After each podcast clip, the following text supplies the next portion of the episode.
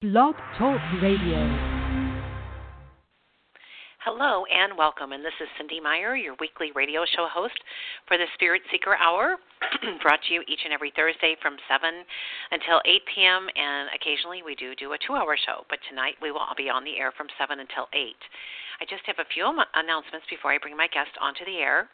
Uh, number one, it is spring, and everyone is kind of finally coming out of hibernation from winter.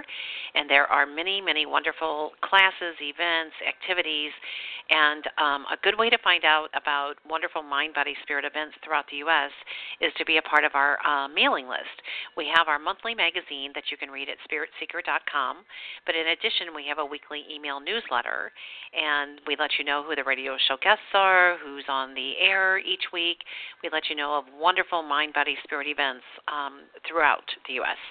And so um, we also give away books, we give away CDs, DVDs, and tickets to things because we are abundantly blessed by people being so generous, and especially for the radio show, uh, where we're given uh, books to hand out and um, say thank you to our subscribers and our listeners. So send an email to info, info at spiritseeker.com and ask to be added to our email list, or you can just go to the Spirit Seeker website and there's a join our newsletter button there. So that's really pretty much it, other than you will find Spirit Seeker, some of our upcoming events where you'll find the magazine. Earth Day in St. Louis. Uh, we will also be at the Pagan Picnic. We will be at the Body, Mind, Spirit Expo in Chicago and Tinley Park in June. We will be at the um, Crossroads Conference in St. Louis uh, in May on Mother's Day weekend. We will also have magazines at the Pegasus Psychic Fair and at the um, the Craft this weekend in Belleville. We will also be at the Celebrate Your Life event in Chicago in June, and that's just the tip of the iceberg. Things are just beginning. Okay, so that's it for announcements. Um, I just want to thank you for supporting the show. We know you're listening because we get the stats. Okay, so tonight, my guest is Julie M. Simon. She is the author of When Food is Comfort. It's a newly released book that offers a mindful approach for ending emotional eating. Tonight, Julie will discuss and explain that emotional overeaters can learn to self nurture instead of turning to food for comfort through the simple, easily mastered skills her book offers. Julie is a licensed psychotherapist and life coach with a full time private practice specializing in eating and body image uh, challenges and associated mood disturbances such as depression and anxiety. She is a certified personal trainer with 25 years of experience designing personalized exercise and nutrition programs for various populations. She has been on CNN, all kinds of major TV shows, uh, and other media, and she brings wisdom to all of us. Her website is www.overeatingrecovery.com. And uh, with that, I'm going to let Julie tell us about her. So, Julie, welcome to the show. Hi there. Thanks for having Hi. me. Well, and I think this time of year is perfect for your release of the book because, you know, so often people just kind of ignore things, you know, it's it's like bears going into hibernation during the winter and then all of a sudden we come out and like, wait a minute, what happened? You know, you try on your clothes from the year before and it's like, wait a minute. So, um so I think with spring when everything's coming back to life, this is a perfect time to be discussing this wonderful book. Um, It- okay, so yeah, it really is. You know, also because people set up those uh, New Year's resolutions, and around this time they start feeling like, ah, those resolutions I made to eat more cleanly and maybe take off a little weight uh, is not working. Somehow I'm back to my old ways. Well, and it just is so easy to fall back into that. And um, I like how your the title of your book, "When Food is Comfort: Nurture Yourself Mindfully, Rewire Your Brain." And end emotional eating. And your book is so uh, thorough with really looking at the early part of our life, um, with the what we learned about nurturing from our household and family and all that. But I really liked how you didn't use it as a um, as a as an excuse or a tool. It's like okay, and I'll let you talk about that because I like how you um, started with your your inventory, your questionnaire, and then used that as the basis for everything else. So, so tell us about your book. Tell because I know this is your is this your second book or have you written more yes, than these two? This is yeah, this is my second book, and um, it takes a deeper dive uh, than the first book. It kind of takes off where the first book leaves off. Um, and the reason I wanted to write this book, this second book, was because there's the recent advances in brain science are so exciting in the sense that they really uncovered the crucial role that our early social and and emotional environment uh, plays in the development of imbalanced eating patterns. So that means snacking mindlessly, um, snacking, um, you know, too often, even when it is when we are mindful of it, um, overeating at meals, binge eating. So whenever we're dealing with imbalanced eating patterns, whether or not we have excess weight on our body, there's something out of balance somewhere. We're we're eating when we're not hungry. Uh, um, something's out of balance, and so the what the recent research shows, which is exciting for a lot of reasons, is that when we don't receive consistent and sufficient emotional nurturance during our early years, when our brain is forming and laying down its wiring, if you will, our nervous system can become wired for high reactivity. And this makes it more difficult for us to soothe and comfort ourselves, and it leaves us at greater risk for seeking comfort from external sources, such as food. And like what you were saying before, I'm never about blaming parents or caregivers. My book isn't about looking to find fault. It's really about trying to understand what happened to your brain. Did it get wired for high emotional reactivity? Meaning that when you're under stress, uh, when you're really tired, when times are feeling difficult for you, even when you're bored, that you just have difficulty regulating your behavior with logical arguments. You know, trying to tell yourself, I shouldn't be eating this. I know this isn't healthy for myself. Um, for me, why am I doing it? Right? It's because you're under the influence of an emotionally dominant part of your brain, and your brain got wired that way early in life.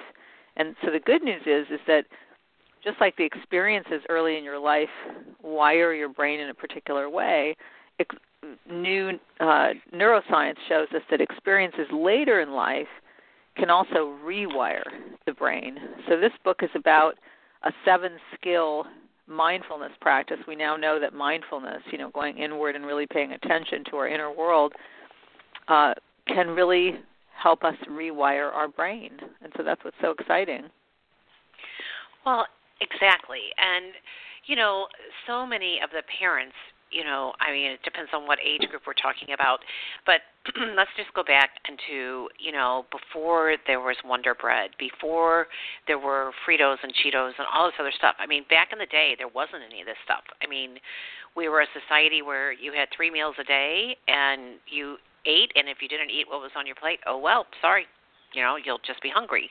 And you know we we've morphed into there's like so many choices in a grocery store and so many it, it's just I, I think the mindfulness aspect if it was taught especially to young children um you know right now we have to teach the parents because all you know really the parents are the the the providers. And so much in society today is rush rush rush rush rush rush. And you know i i'm i'm going to you know be honest i'm in my early 60s and you know i can remember the very first fast food restaurant being built and people really didn't think anyone would go to it you know? Like who's going to go there? Like who's in that much of a rush? And yet that's our society today.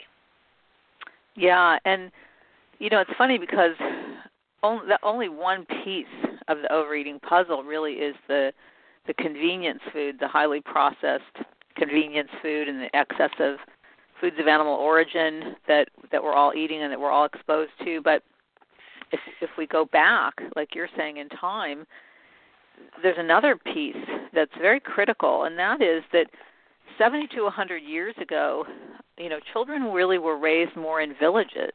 You know, really, even in America, I mean, you had large extended families, um, and so parents didn't have the same kind of stressors that they have today. So, for example, today we have children, you know, who are being raised by single parents, you know, divorced parents, um, parents who are, you know, working a couple jobs, you know, to put food on the table. It's it's much more challenging, and children don't have the exposure to as many nurturing others. So, uh, 70 to 100 years ago, if, if you're let's say your mother had some mental illness challenges or physical health challenges or your mother wasn't so great at nurturing. Well you know grandma was over more often there were aunts you know there were neighbors down the street. There was a good chance you were going to find somebody in the village if you will that that was nurturing that nurtured you. Um, today children are really at risk because if they're caregivers if they're direct you know nuclear family parents are are missing some skills in terms of caregiving those kids are going to miss out and their brains are going to get wired uh, in a way that's going to lead them to look to external sources of comfort. So, for example, if you know, just for your listeners, if perhaps you had a parent who, if you came home from school and you said, you know, the kids didn't want to play with me after school on the playground, and I just sat and watched, and they were making fun of me, and your mother says, "Oh gosh, let's go out and get an ice cream," right? Now, right. she's well intended, she's kind, she loves you, but she's actually not really helping you process through what happened. And she's asso- helping you, teaching you to associate pain and struggle with go get comfort food.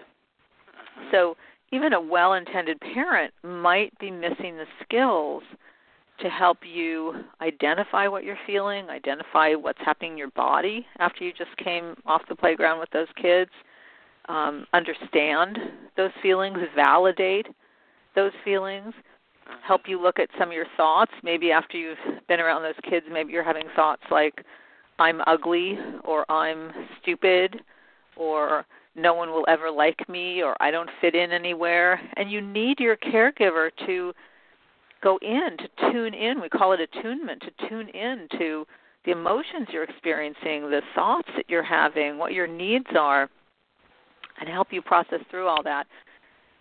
Parents today are so overwhelmed that many of them are feeling challenged doing this for their children and and this is why the brain isn't getting wired properly and why we I think why we have more addiction than we've ever had.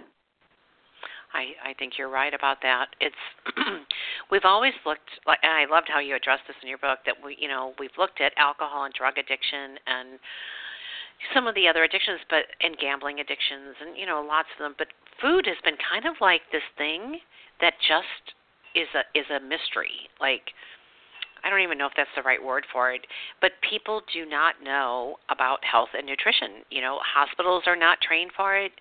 Uh, I mean, you go into a hospital and the food is the absolute worst food, and they think they're feeding you correctly, and it's just not the case. And it happens you know, even when you just walk into a grocery store. You know, I went to the grocery store the other day and I was just standing in there and I thought, it is so amazing how when you walk in, you are bombarded by mass quantities of processed foods, and the healthy foods are on the periphery of the market. Right. Right. Right. So this is very right. enticing. Manufacturers uh, are really playing to the addicted brain. Um, many of us, like I said, because of the wiring, the, the wiring that got laid down in our brains, many of us have a susceptibility now to the way various substances alter our brain chemistry. Um, so, because when we don't get the sufficient and consistent nurturance we need when we're young, not just our brain wiring, but also our brain chemistry gets affected. So we may not be making enough dopamine or serotonin or endorphins. And it's very easy once we find these substances out in the environment, we have a bite of a scone or we have a drink of alcohol or we smoke a cigarette and we find, wow, my brain feels fantastic. You know, I feel so much better. It's a pretty uh, slippery slope you know, into uh, being addicted to anything, including food. You know, I I like how you bring up it takes a village to raise a child because you know I I work a lot with multicultural diversity across across the way with the work that I do and publishing the magazine. And what I've seen with so many families is that the elders cook and the young ones go to work and the elders watch the children. And there's like this whole multi-generational thing of whatever it takes to make it all work and that's what it used to be. Yes. It but it's still that way in ethnic families. It's just not the american family. Exactly. And i and think it's that way learn, in ethnic families because of finances Right, they're all living together and working together and supporting. Right, exactly. And you know, with American families, it's just not the case. But um, but starting with this, the the thing that I loved about your book is that you give hope. It's like it's just because it was that way. You you don't like the solution isn't to blame your parents. Well, I didn't learn how to do this because my parents fed me garbage, or I I lived on frozen food, or whatever the case may be.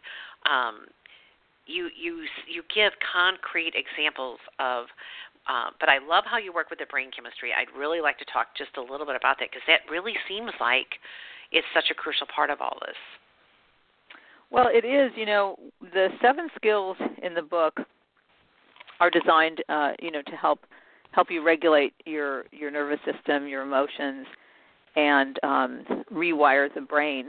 But as I said, and rewire the structure, the the integrative connections between the the emotional brain, the part that says I want what I want when I want it because I'm stressed out and alarm bells are going off, and the upstairs part of the brain, the cortex where the self-regulation circuitry resides, where we can um, soothe and comfort ourselves and manage our impulses and set limits with ourselves so that's the structure of the brain. But as I said before, when we don't get that sufficient and consistent nurturing in infancy and early childhood, the chemistry, the structures that, that create the neurotransmitters, the brain chemicals in the brain, don't necessarily form properly. And so we can have brain chemistry imbalances.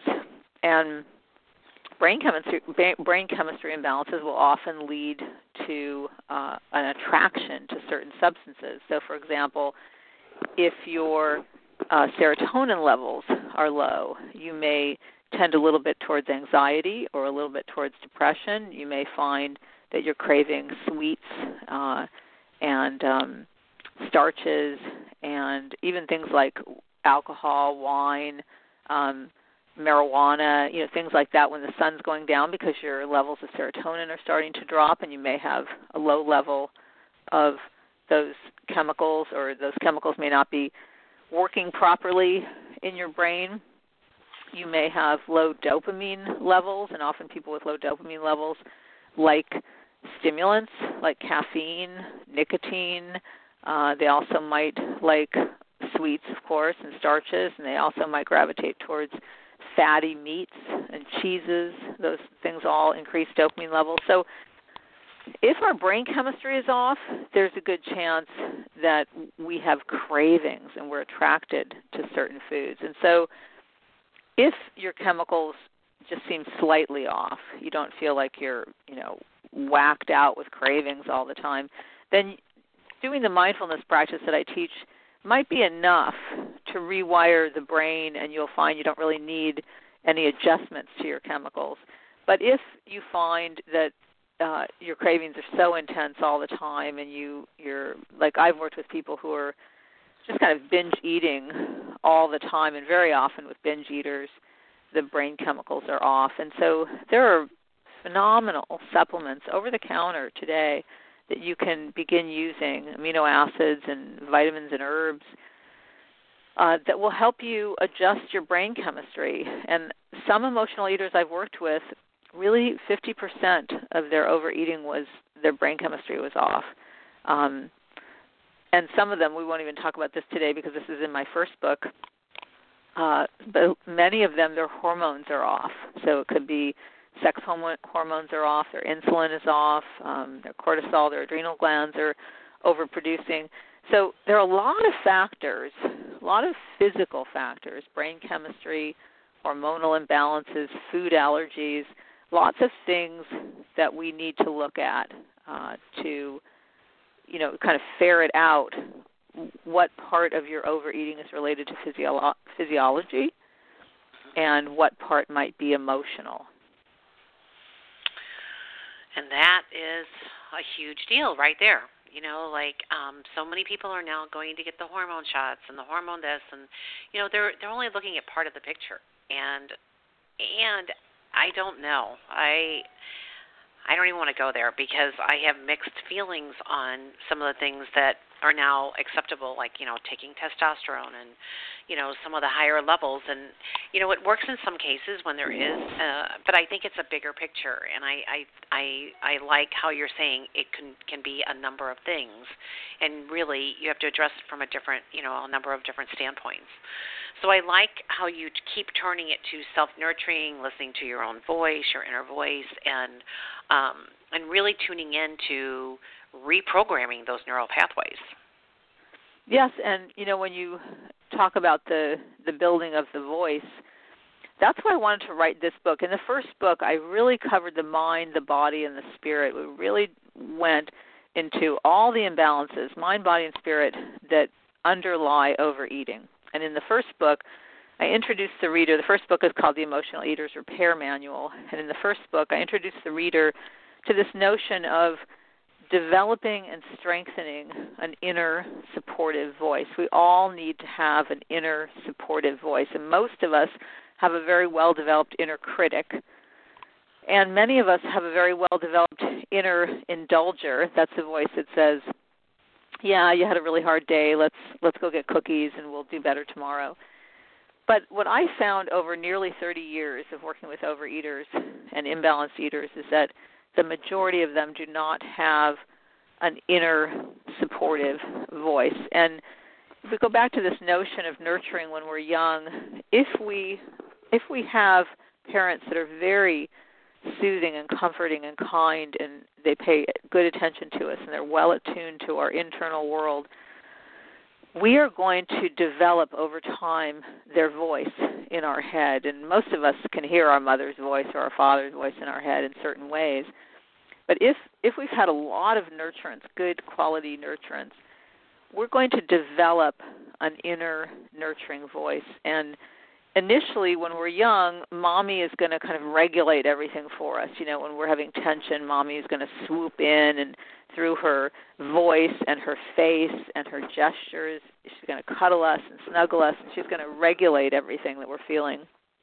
As we become toddlers and we get a little older, we're going to co-regulate with mommy. So we're going to mommy's going to kind of swoop in and we're going to start to be able to say to ourselves, "Oh, mommy's here. It's okay. I'm okay." And so slowly we're going to build that voice. If we didn't have enough exposure to voices like that and it didn't properly get developed, then we need to work on developing it. And this is one of the main reasons I wrote the second book was that I wanted to teach people how to build and strengthen that inner supportive voice because when you build and strengthen that voice, you are wiring that voice in. So instead of just a, a voice that says, Oh, I'm scared, or I don't look good, or I'll never be able to do this, or I'm not sure if I can, you start to wire in a voice that says, Of course you can. You know, you're very skilled.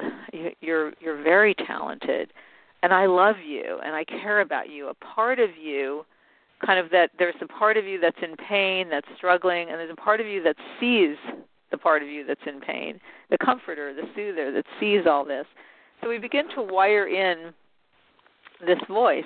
And I did this in my own journey uh, through emotional eating and, I, and to recovery. I'm, I consider myself fully 100% recovery, have been for decades.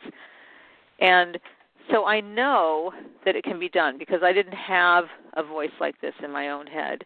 And I noticed early in my journey that other people did have uh, more of this voice than I had, and I was very curious about this voice. Like, where, how do you, how do you think like that? How do you talk to yourself like that? I don't think like that when I talk to myself years ago. Didn't think like that, and so I began to practice skills and things I learned in therapy. And I didn't know until years later when I learned about the neuroscience that what I had actually done myself was I had rewired my brain. And it was and is today just a different brain than it was when I was much younger. So it's it's so exciting. Um, it's very exciting to me uh, to work with clients and and uh, participants in my 12-week emotional eating recovery program, and watch them begin to talk to themselves in a kind and loving way and begin to build that voice and then come back to me and say, you know, my eating is like a barometer for how loving I am to myself. So I had a really great week. I didn't overeat, I didn't binge, and I was really kind to myself and compassionate all week. And so they begin to see that the eating, when they're out of control with eating, they're disconnected from themselves and they're disconnected from that voice. And so, you know, we learn to build that voice, and as we do, and as we rewire the brain, we begin to easily set limits with ourselves. So, what does that look like? So, we notice all of a sudden we're out to dinner and um, you know people are having dessert, and we we're e- easily able to say, eh, you know, I think I'm not going to have it, or maybe we've often had trouble getting places on time, and now we start to notice we're preparing, you know, 20 minutes in advance. We're giving ourselves an extra 20 minutes that we never used to give ourselves to get somewhere. So our life is changing because of the nurturance we're giving ourselves.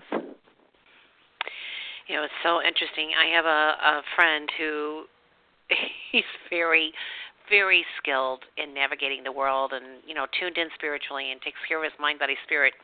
But he had this one thing about road rage just and he tried to he learned it from his father and here he is like 56 years old and it's still this deal. He's impatient and so he decided this experiment. He thought i'm going to leave 20 minutes early no matter where i have to go and i'm just going to relax i'm going to not be in the fast lane and i want to see what happens he did this for 2 weeks and his whole life changed like he realized he looked at the other people who were doing what he used to do and he was like, well, "How could I have lived that way that long?" And I'm like, "Don't put the, you know, focus there. Instead, focus on how relaxed you are on the road now, how aware you are of the other drivers that you have to watch out for, basically, and um, and notice how you feel in your body." And he's just much more relaxed. So, all of these behaviors, you know, can be changed, and I think that's the beautiful part. Your book gives great hope and tools you know, it's not, and you you come at it from so many different angles. Um, but you know, I you know I think that I think that you have to become aware you know, and you have to be have that willingness. It's just like Esther and Jerry Hicks wrote the book Law of Attraction, and then people, you know, started manifesting, but they didn't they didn't know how to keep it. So the next book they wrote was The Deliberate Art of Allowing, allowing yourself to have the good and keep the good. And I didn't read your first book, but I read your second book, and I thought, you know, that's what happened when you wrote that book. People wanted even more. You know, it's like, okay, now we understand, but we want to understand even more how to better take care of ourselves. And um, I mean, you could you could this is a this is a societal problem right now. I mean, we have never had such an overweight nation. You know, children overweight, everyone, and it's it's indicative of a bigger problem. And I think that when you say we have an addictive culture, it's just it's it's like so huge people don't even know where to begin. So your book is really a guidepost. Yeah, you know, it's so funny because um oftentimes when people come to me, you know, and they'll tell me they've tried every diet they can and you know that they could think of and and even when they're in the beginning of working with me, uh they'll still try to bypass sometimes all the skill building that's required. Um, all the skill building I teach in both books are skills that anybody at any age can acquire, and the majority of people that are reading the books are missing those skills. They just didn't uh, fully develop those skills. And so oftentimes people will, will still try to go the quick route and they'll say, uh, like I'll say, well, when you wanted to turn to food and you were going to head to the drive through and get a cheesy bacon burger, did you stop and ask yourself, what's going on? Did you pop the hood? That's the first skill in the in the second book. Did you pop the hood and find out what am I feeling? You know, what's going on in my body? What emotions am I feeling? And often people will say, well, I asked myself really quickly, and then I said, you've had enough. You, you've eaten burgers this week, and it's too much, and so we're not having any more. And then I drove off. So I set a limit, and I say to them, well, I'm, I'm glad you set the limit, but that's still not what we're after because ultimately that's going to backfire if if you were able to do that you wouldn't be coming to see me if you're able to do that all the time you'd have this resolved so you know what's getting in the way of setting that limit is that it it's just not working all the time for you you know you most of us who come most of the people who come to see me they know pretty much what healthy eating is they know pretty much what they could do either to lose weight if weight is the problem or to improve their health if they're worried about their health. So the issue is not it, it's not so much about the setting of limits. It's more about what is there not enough of in your life? In what ways are you not nourished? In what ways are you not filled up? And if you ask most people, who are struggling with any of their behaviors, whether it's food or alcohol or drugs or sex or drama, if you said, What's there not enough of? People will rattle off a list. You know, they'll mm-hmm. say they're very aware, right? Right. They'll say, Oh, there's not enough intimacy or um, you know, my husband doesn't never wants to talk to me about things or, you know, I don't have any a sexual partner in my life or um you know, I'm not satisfied with my work, or there just isn't enough meaning and purpose and inspiration in my life, or I don't have enough joy, or I don't feel enough ease, I don't feel enough downtime.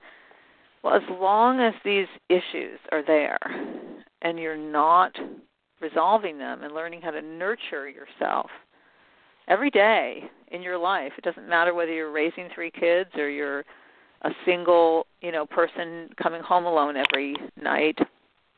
Learning how to nurture yourself. And this is to the your, the point your point of your friend where what he was really realizing it if we look at it in terms of nurturance was that rushing to wherever he was going and being really annoyed by all the annoying drivers that are out there was not a very nurturing way to be with himself and that right what he couldn't change in the equation is he couldn't change all the annoying drivers. But what he could change in the equation is the way that he nurtures himself. So he could nurture himself by giving himself extra time to get where he needed to go and relaxing and getting out of the fast lane with all the speeders. Right? So right. learning how to recognize what is there not enough of. This is one of the skills in the book when we identify our needs what is there not enough of in your life and many emotional eaters not only do they tell me that when we pop the hood and we try and figure out what we're feeling many emotional eaters will say i haven't the faintest idea what i'm feeling some are very clear on what they're feeling many can kind of identify one or two emotions but not not that clear many are not very clear about what's going on in their bodies, the bodily sensations they're having. And many, many, many emotional eaters don't know what they need. So they'll say to me, I'll say, in that situation, when you left work and you headed for the drive through and you just went in and ordered the In N Out burger, what do you think you were really needing? Right? And they'll often say, I haven't the faintest idea. I don't know. I, uh, a burger sounded good and I'll say, okay, maybe you were hungry, so you needed a little bit of food, but it wasn't really a burger that you were looking for. And then I have lists in my book, you know, to help you identify what are these needs. So then maybe the person says, I guess I really wanted comfort. I guess I really wanted soothing after a hard day. I guess I wanted I need reassurance that my life could get better. I guess I need hope. I really needed hope. Now think about it. Do do you think an in and out burger I'm, I'm advertising for them do you think an in and out burger can give you hope or reassurance? know it's crazy. It's crazy. Right. Yep. I it get it. it's not going to come from the food so we've got to unpack. We've got to unpack all of it you know it's so there's so many things. I loved how you uh put the quote from Caroline Myss about our bodies. Everything's recorded. I mean it's all there you know? It's just all there. And reading your book of course you know it triggered some of my things because you know i'm looking at what did i learn? And you know i grew up with one of i was one of six children but my mom was one of nine children. And basically she did not learn about nourishment because her mother was a single parent, you know, for a good part of uh my mom's growing up. And you know they they got a chicken on Sunday you know that was the big deal. That was the Sunday dinner. And so my mom really had no idea. And we were always so grateful that her sister our aunt married Joe Valenti because we got Italian food one night a week. You know we knew that one night my my mom just wasn't a good cook. And and a lot of it was it didn't matter to her. But she had six kids to feed so she had to figure it out sort of and you knew it was a special day when you got your special like like for your birthday or something you know? And i thought gosh look at the programming. I mean look at the programming. And you know she did the best she could but she had no idea. She really had no idea.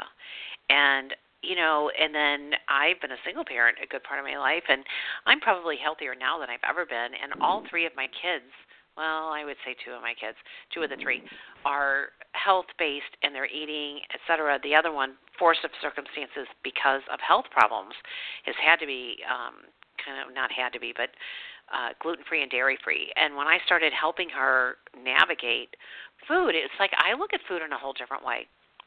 And um, you know, it's a it's a lifelong process of learning and you know the grocery stores as you said they just don't help. There's the newest and greatest and most of the stuff is just filled with horrible things but i it's really not the food. This is what this is what this book by the end of it gave me. It's like it's not the food. It's your wiring with nurturing yourself and taking the time like i loved the one part where you said you know there are people who buy like the special desserts or the special high end chocolate you didn't say that but that's what i read into it and you know they have these things and then sometimes they forget they even had them and they throw them out because they're stale so what's the trick like right that's how what i it? you know i write that in the introduction yeah. because you think yes. to yourself i i was reading there was a, a, a someone who writes about addiction and he was saying how it is all brain wiring because you can you can have one person in the hospital for pain and you'll give that person pain meds and the person will take them and then then they'll say ugh i don't want to don't give me any more doc. You know i feel kind of woozy on it i'm tired and i don't really want it. And another person will take the pain meds they'll like the way they feel and then they'll get addicted to it right? And so clearly it's not the pain medication itself that's addictive. It's clearly something that's going on in the brain, why one brain will want more of it. And it's the same thing for food. It's not just the food that's addictive because you know, if it if it was just the food, then we wouldn't have those people that can have the fancy chocolates in the house, have one or two and then forget they're there and they go stale. If it was just the food that was so addictive, everybody would be addicted to it. So it really is you ask yourself well how do those people have the control you know that they have those chocolates in the house or they have those specialty cookies and then they don't even eat them and they forget about them that's the point that i wanted to make in the book is it's not about control it's really about that their brains got wired differently early on and you think about what you said with your mother.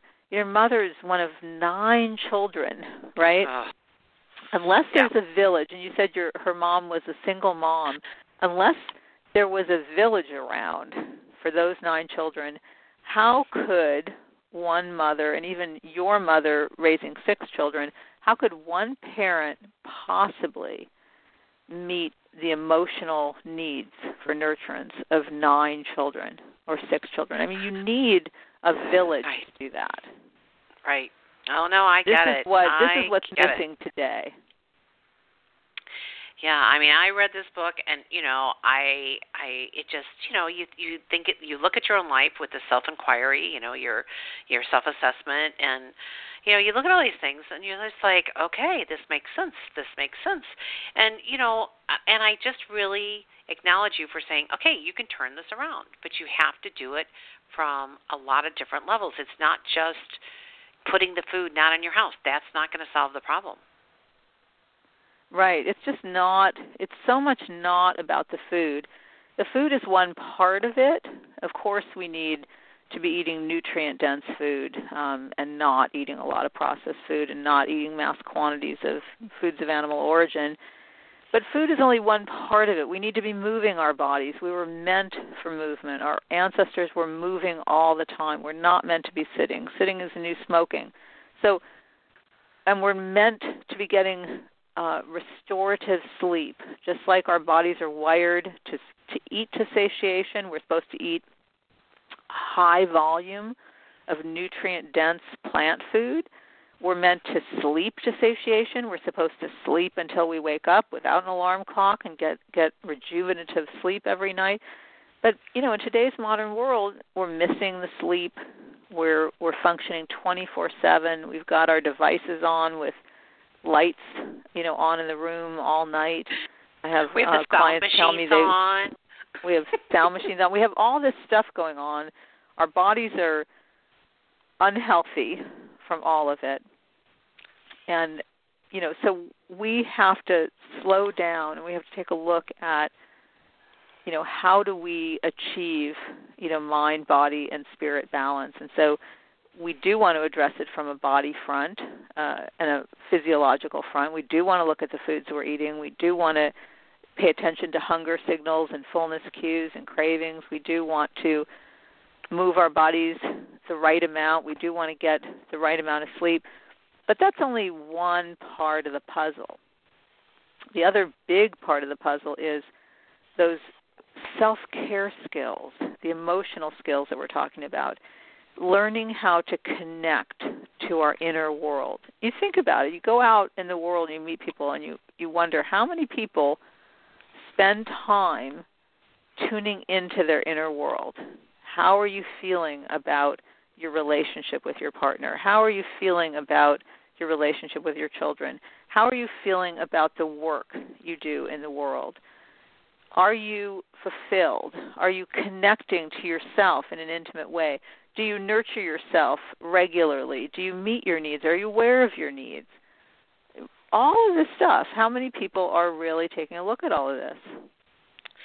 Very few and you know it from your psychotherapy practice very few so i'm i'm going to take a moment and i want to read this is part two of the book part one is um, really looking at the parental nurturing beyond food and shelter like what did you get and you know remember by age three your personality is set your trust issues are set so much happens in those first three years of life and um, but at any rate we go from from that to part two of the book, Inner Nurturing, Becoming Your Own Best Friend. And the um, there the, the seven skills skill chapters, each one's a chapter. Um, and this is all to support developing a supportive inner voice. So skill one, Julie has talked about just a little bit, pop the hood.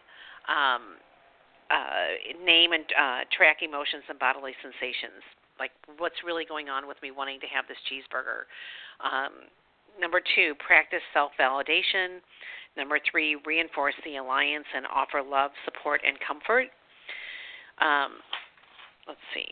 And by the way, three. that skill number three, when you're reinforcing the alliance, what, what that's about is building this alliance between that very nurturing, supportive, comforting, soothing, helpful, wise voice inside building an alliance between that part of you and the part of you, what I call the feeling self, that maybe is scared, anxious, worried, lonely, ashamed, afraid. Building an alliance so that you never feel like you're just all feeling self. You're just having so much anxiety, so much sadness, so much depression, so much loneliness, so much shame and there's nothing inside that swoops in like i said earlier when when the infant is having tension and is crying mommy swoops in and her her tone and her eye contact and her touch is so soothing you want to have that inside yourself all of us no matter what age we are. We have things that upset us. We have things that scare us. We find out from the doctor that we have a health challenge and we get scared when we hear the word cancer or something else. We need to have, in addition to any friends or family members we have, we need to have a voice inside of us that when we get scared, that says, when the doctor says you have cancer or your blood pressure is high or you are now diabetic, we need to have a voice inside that says, I'm here with you. I'm here with you. I'm closer than your breath. I'm holding your hand. Together we're going to get through this. I see you. I know you're scared. You're never alone, right? And we we're going to need that voice when we take our last breath. So it's critical if you don't have that voice built, it's critical that you start building it today. right. Right. You know, and uh I mean, and that we can all develop. This is something that, you know, is not impossible, but it takes attention. It takes mindfulness, like you, um, you know, wrote about in the early part of the book. And um, I like how you segue into skill number four: get clear on needs. You know, I think that a lot of us don't focus on is this a need or a want? Is and what are my needs? What do I need to feel connected, validated, and nurtured? you know and and also you know often when i ask my clients i'll say you know you're saying that you're not getting something from your comfort or soothing from your husband and i'll say what what does that look like what what would that look like and they might say oh having him tell me that everything's going to be okay you know that things will turn out okay and so i'll say what would happen if you said that to yourself and they might say well i don't believe it and i'll say so why do you think your husband has the crystal ball on how everything's going to go, but you don't? Like what makes his voice more soothing or command more authority than your own? Right? Right. So often we need we might be clear on what we want from someone else. I want them to tell me it's okay or I want them to uh, remind me of my strengths or I want them to give me confidence and boost my self-esteem. Why can't we do that for ourselves? We need to be able to do that for ourselves. You know, I think the sacred honoring and um you know, we're not taught this. We are not taught take care of yourself first unless we're on an airplane. And if it's something happens, you put the oxygen mask on yourself first before your children. And then it's like that that's probably one of the few times we actually hear this in our society. You know, like so many of us were raised, myself included, with um, you don't take that last piece of cake or that last piece of chicken or think of the poor people in China. That's how we grew up. If we left food on, our, you know, in a Catholic school setting back in the day, you ate every bite of your food no matter what because think of those poor people in China. It's like so much of the programming is in there to think of other people first or to think of, you know, what about this? And it's really if you don't take care of yourself, who, you know, the bottom line is and you address this, I love this with the creating nurturing connections. You have to create the nurturing connection with yourself first. Right, and the, good news is, is it's not mutually exclusive. Yeah, I you know, know, taking care of ourselves doesn't mean we ignore everyone else's needs. I mean, we can be taking care of our needs while we're taking care of other people. And when we take care of our needs, we're so much more available. You know, when we feel nourished from the inside, we have so much more to offer everyone else. But I don't think it's mutually exclusive. I think we can no, be meeting not. our children's needs and meet our own. Right. You know. You know, there's this there's this book and I forget what the book was, but Michelle Obama was interviewed and she, this was before Barack was president, and she was just annoyed. You know, she got the kids lunches, she got the kids ready. I mean, everything, and you know, and she was a full time lawyer, and you know, in her in her mind, that was part of her role as being a mother. And then one day, she realized she resented her husband, she resented her children, she just resented this whole deal that went with everything, and she's like, you know what? I'm going to get up an hour and a half early and I'm going to leave and go to the gym. And then I'll get ready and go to work from there. And Barack can get up and get these girls ready and get them off to school. And she said it was the only way that she could fit in doing the exercise, feeling better about herself, and know that it would all work. And she's like, I just knew it gave my kids one on one time with their dad. It got me to the gym, so I felt better about me. And she said, in many ways, I think it saved our marriage. Yeah, it's so funny because not only women, not only are we women raised, you know, to do it all, uh, even sometimes our partners will say, "Well, let me help you," and it's really we're not looking for help. It's like partnership. It's it's not my job that you're helping me with. It's our job that we help each other with. But you know, I think we women got that programming, and then in fairness to men, you know, they were programmed the same way to believe that this is all women's work, right? That taking care right. of children and the house and everything is women's work, and so I think you know, just like Michelle Obama is modeling, that you know we're, we we become aware that this is unfair and it's imbalanced, and there's no way with all of that on our shoulders that we can take care of ourselves, and so then we learn to set boundaries and we learn to make demands uh, and assert ourselves, and you know all of that is part of good self care. I've always said I want to write a book called Sacred Selfishness, but then I think oh, people would miss the point. But but it's sacred honoring, you know, and um and that's I think really that's a great title, by the way. I, do you think sacred selfishness? I mean, that's really what I want to call it. But then I'm I like, think it's oh a great title. I don't think people would miss the point. I think I think it's going to trigger some people, but you know what? It's really the truth. It's like It's a great play on honor words. ourselves. Yeah, yeah, exactly. You know, and I I wanted to write less is more because you know I'm a feng shui consultant, and oh my goodness, you go into houses, you know, and mine used to be this way. I I I remember my one of my spiritual teachers saying, "Your problem is not manifesting. You manifest. People give you stuff all the time." She said, "Your problem is that you have too much stuff," and it's really been a process of letting it go, letting it go, letting it go, and teaching others to let it go and to really embrace love it, use it, or lose it. And less is more. And you know, I think that the refrigerator is a perfect thing. When a refrigerator is overflowing and totally stuffed to the gills, you can't even see everything that's in it. And it's like the minute we do less is more, like the Europeans walk to the grocery store or ride their bikes and they don't buy food for two weeks at a time. They buy food for a short term and it's fresh. It's not in Myers bags that keep your vegetables fresh for three weeks or a month. It's like no, it's like it's part of honoring the family and the nurturing the family and cooking for the family that you just buy for a few days and then you go back and get fresh things again. It's really a process, isn't it?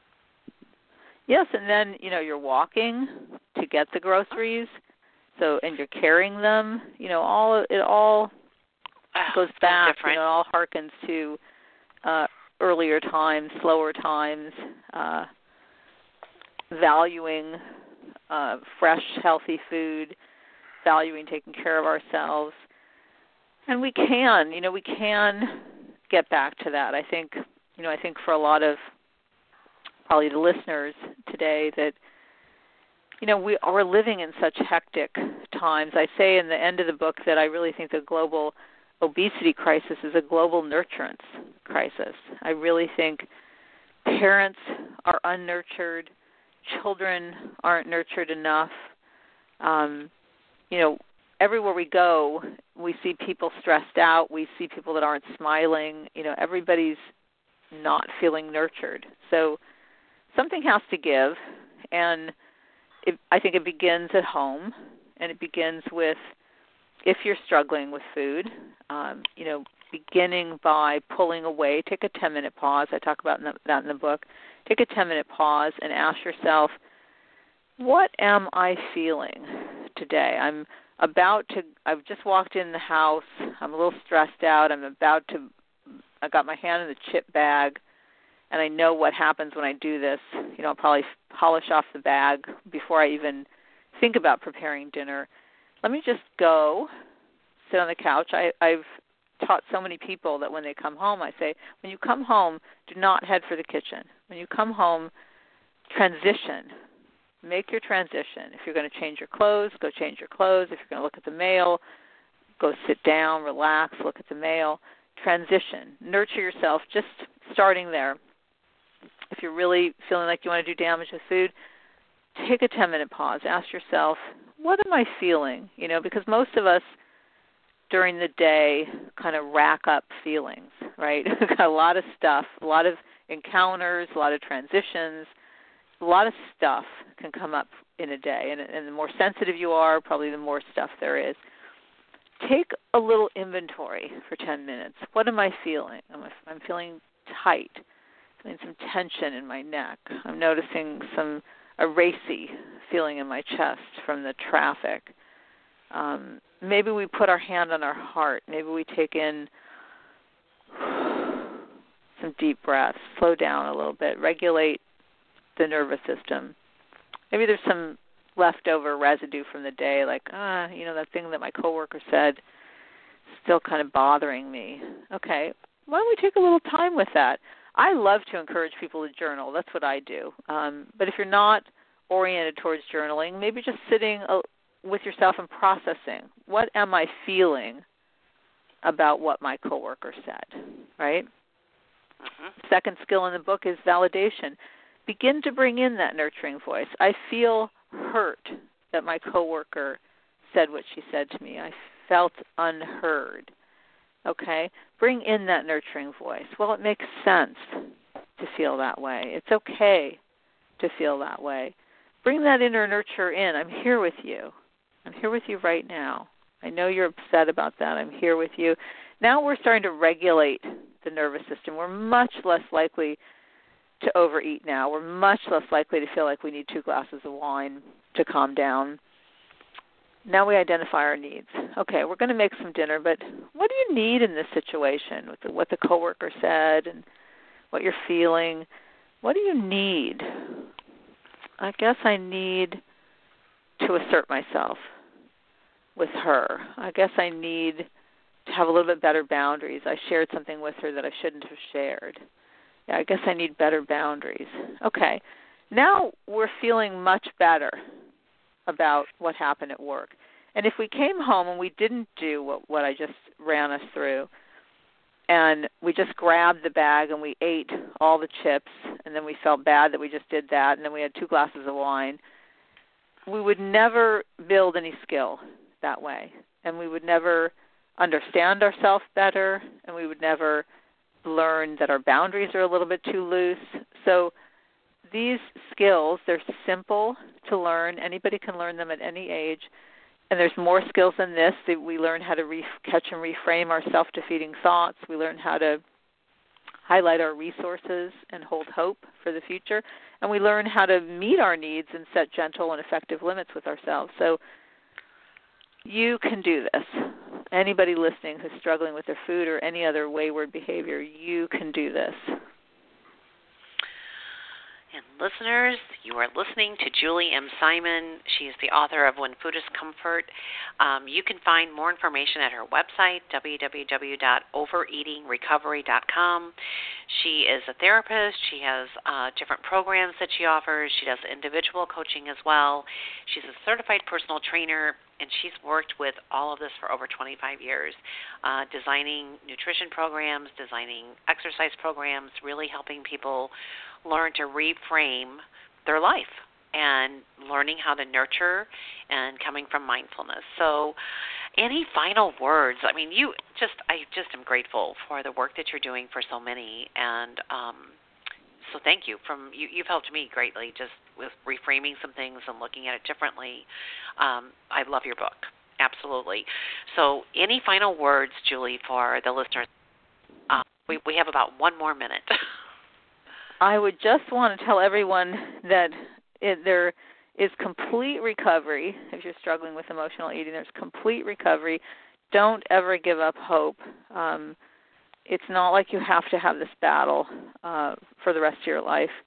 Um, I know the road. I can help you. You can work with me in a 12 week program. You can read my books. You can go to my website and download two free chapters from either of the books if you want to get started reading right away. Um, come read the blogs on my my website overeatingrecovery.com. There's definitely hope. Hold the hope. Keep the faith. And there it is. So there's no excuse. You're being offered all kinds of opportunities here to reclaim your life and do it in a different way.